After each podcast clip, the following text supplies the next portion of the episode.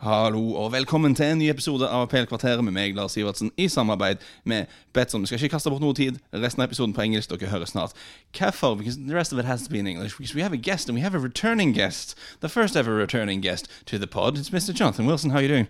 I'm very well, thanks. Thanks for having me back. What, what an honour to be the first one to return. Yeah, it, it is. It is. And because I've had, I think the pod I did with you is probably the one that's got been the most feedback to after you, you know, savaged hero of the nation Ole Gunnar Solskjaer.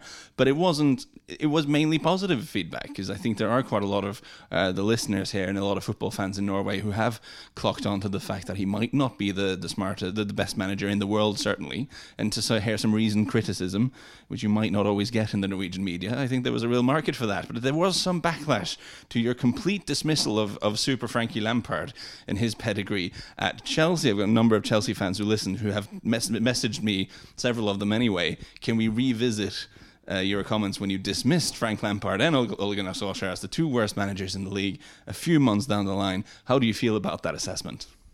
Uh, look, Dean Smith might be one of them close, in fairness. Uh, Solskjaer um, obviously did very well with the two games against Tottenham and against United, against uh, City, sorry. Um, but both games he was able to sit deep and play on the counter. Um, and you got to give him credit f- for that.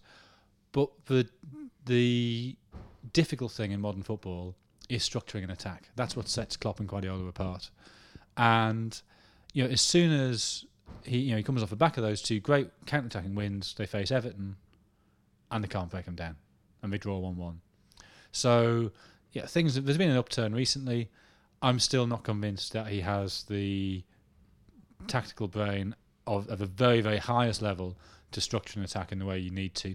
And you know, it is it is true that he's had a lot of injuries and, and the absence of Pogba is is critical for them. So there are mitigating circumstances, but I don't think I don't think I've seen anything that's changed my mind about Solskjaer.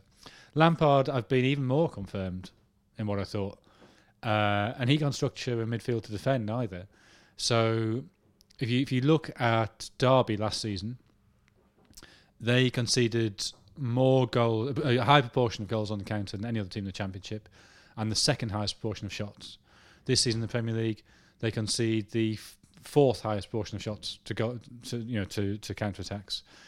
Um, they're they're twenty four percent. You know their, their proportion of goals conceded on the counter of, of shots conceded on the counter is twenty four percent higher than is average in the league, and their proportion of shots conceded from set plays is fourteen percent higher than the rest of the league. Now they're the two things that require rigorous structured training and you know regular drilling on the training pitch, and it appears Chelsea can't do it.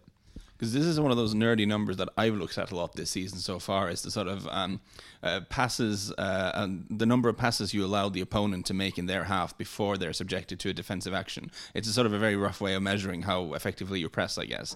And and Chelsea, as Derby before, they press quite a lot, but they also concede a large number of shots, which suggests that you're trying to press them high, but you're not doing so effectively. And I guess if you're failing to do that, probably better not to press high at all.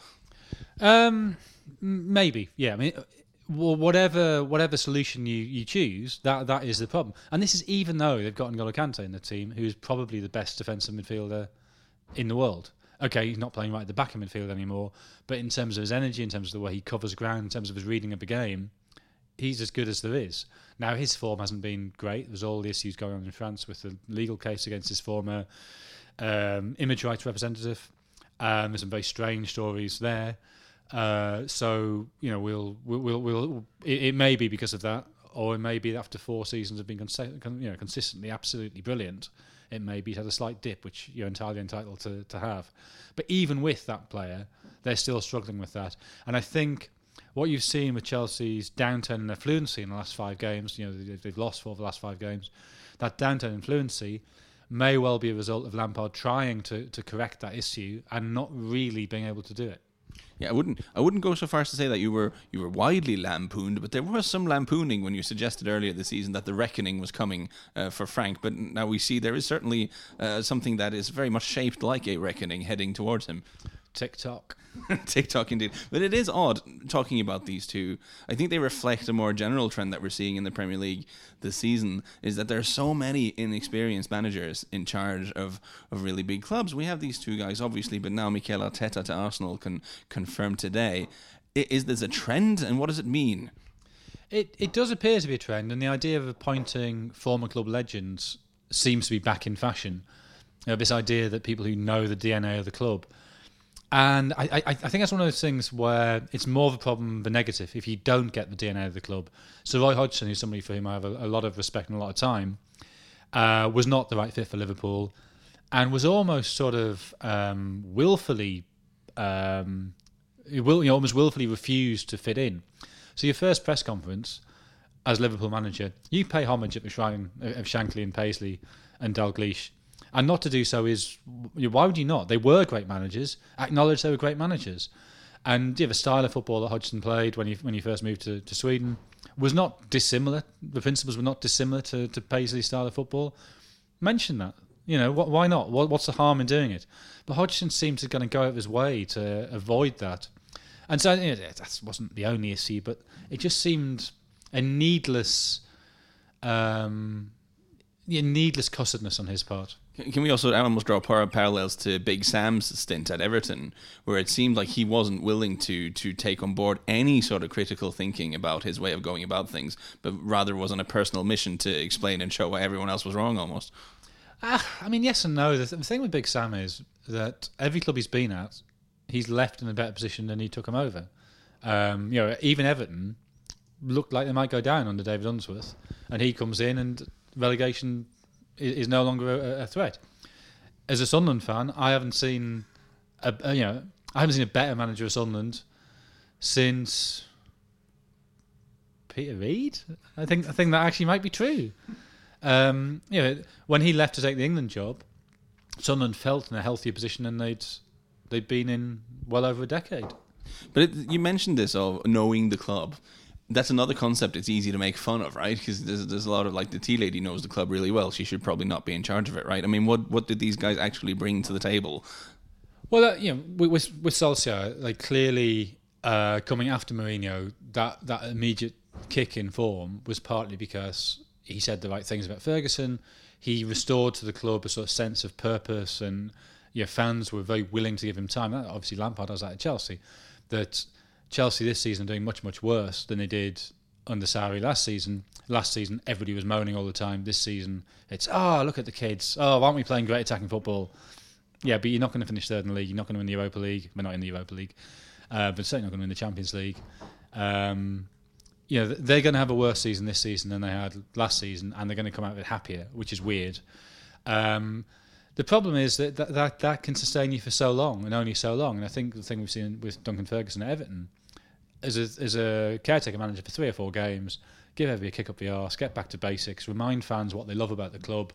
That's really, really useful. The fact he seems to have got Dominic Calvert-Lewin playing properly, that's a huge positive as well. And you would hope that if he does end up serving under Carlo Ancelotti, which appears to be the way things are going at the moment, that him sort of coming out of his shell almost in the last two or three weeks, he can continue to do that without sort of undermining Ancelotti. And that combination of Ancelotti, the sophisticated, very relaxed, laid back European, and Ferguson, the angry, passionate, dyed in the wool Evertonian Scot. That, that that that combination might actually be just what you need. If Ancelotti's failing is a lack of intensity, nobody's ever said that about Duncan Ferguson, apart from all those games for Everton when he played rubbish, which nobody talks about anymore. This is an interesting point because I wrote, uh, well, I've written about Ancelotti. It's not been published yet because he hasn't been announced yet. And I was looking at his biography, which is really good. Was really funny. And the foreword by Paolo Maldini, where Maldini talks about how he gives players a lot of responsibility and even mentions, like in the foreword to the man's autobiography, that there have been players over the years who have taken advantage of that freedom of that responsibility. But he, but Maldini says, but we were very quick to put them right. Do you think, like at Everton, for instance, it'll be Duncan Ferguson who'll be the Maldini character, putting them right and not taking the mick out of Ancelotti and his uh, his chilled out way of, of being?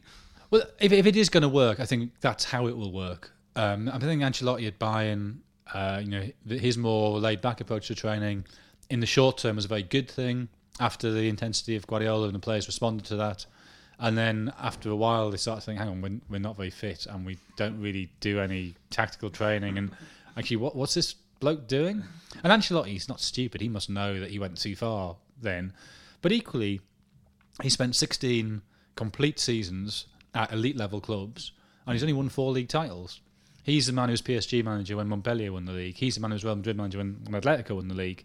So that suggests a lack of drive, uh, which is fine, right? Not, I mean, it's not fine if you manage a football club, uh, on, or you know, it, it means that your your outcomes are going to be different. Having a lack of drive is probably one of the reasons why he's such a nice bloke. But you know, is that not a concern if you're Everton and what you want to achieve is to somehow put together a team that's more than some of their parts, that can punch above their waist, that can finish higher in the league than the teams that have more money than them? Do you want a sort of laid back entertainer who's who's kind of a nice guy, but also equally focused on checking out the culinary scene on Merseyside? is, is that really the best solution you can come up with? I mean, probably not. You know, Ancelotti's never never had a club of Everton stature. You know, he was at Reggiana, who were obviously lower than Everton stature. He was at Parma, but Parma in the days of, of Crespo and Chiesa and Zola. Um, and then, yeah, a series of elite clubs. Maybe there's some kind of parallel between Napoli and Everton, but Napoli were finishing second in the league and genuinely could have won Serie A if Juve had, had really messed up. Everton are fighting for sixth and they've got the new stadium to move into, which can be a boost for clubs, or it can, as we've seen with, with Arsenal, be a real drain. And you know what it is for Tottenham, we'll we'll find out. Uh, so he, he's never had this kind of project. We just don't know. Um, but yeah, I would be very concerned if it's just him. I'd be very concerned if it's just Ferguson. Somehow the two together seem to have the makings of a very good managerial pairing. I'm I'm absolutely not convinced by this, but I am intrigued by it. And I guess this is why the Ibra rumors actually make perfect sense because like otherwise you'd think Everton bringing in like a guy who's almost 40 and was last seen looking really slow in MLS, but at least he's a guy who will take no prisoners on the training ground and this sort of thing. But, but uh, on the subject of managers and situations we know nothing Yeah, about, Let's go on the subject of Zlatan. It's are you not having this? It'd be an insane thing to do. The cost of it would be a total nonsense. Everton's strength at the minute is Calvert Lewin and it's Tom Davies the kids. What you don't want is some big ego coming in, going raw, I'm ooh, lion, ooh, nonsense, and making it all about him. Make it about the team. Make it about the structure. Go back to the Dogs of War of the '90s. That's the DNA of Everton, or it is in you know in, in recent memory and fans' recent experience. Uh, the team of the '60s was a much more uh, considered passing School of Science. School of Science, exactly. Um, yeah, they can have the Dogs of War again. They need, we need a couple more midfielders. Tom Davies is doing the job of three men at the minute. But that's a pretty obvious thing that can be resolved by either players getting fit or, or signings. Okay, so nixing the Ibra theory just before what I was going to segue to, very it would have been an elegant segue because you just said something about we just don't know. Because another thing that we just don't know is what does actually Mikel Arteta bring to the table at Arsenal? Uh, he's very highly respected. He was nicknamed coach when he was a player there. He's obviously very studious. People say he's ruthless. He's very highly respected by by Wenger and, and by Guardiola, which they're two pretty good references. Um, he's inexperienced, but for somebody who's never managed, uh, you know, never had frontline managerial experience before, he's probably got as good a CV as you can get. And the question I would have is, if he's the right man now, why wasn't he the right man, you know, the summer before last? That appointment with Emery looks increasingly bizarre. Yeah, and I suppose he, he's coming in, he wants to bring his, his pepism, presumably, we don't know, but that would make sense, the sort of Guardiola way. And he takes over in the middle of winter when you have no time in training ground and the weather is bad, and it's all a bit of a mess. And you've got a shocking squad, and you've got Aubameyang, who's one of your two or three decent players wanting to leave. No, it's a the whole thing is a shambles. If it goes wrong, it probably, it almost certainly will not be Arteta's fault. If it goes right, then it's going to have been taken a miracle from him. But maybe, maybe he can do that. It, it just seems it's so funny that we have managers that we're talking about, like Lampard, like Solskjaer, like Arteta, all these guys who are now in charge of really big clubs with massive budgets and everything, who have almost never done the job before. That's harsh on Solskjaer. He's been in Norway, I know, but like this idea that these experienced guys who you can trust, who can do a job, are just not. You don't see them really. It's very odd. Well, who are they though? They've sort of died off now. Yeah, the, the, the that, that generation is is kind of past its peak, and I think the Klopp Guardiola generation is sort of now the hegemony, and it's the people following them that the clubs like Arsenal have to look for.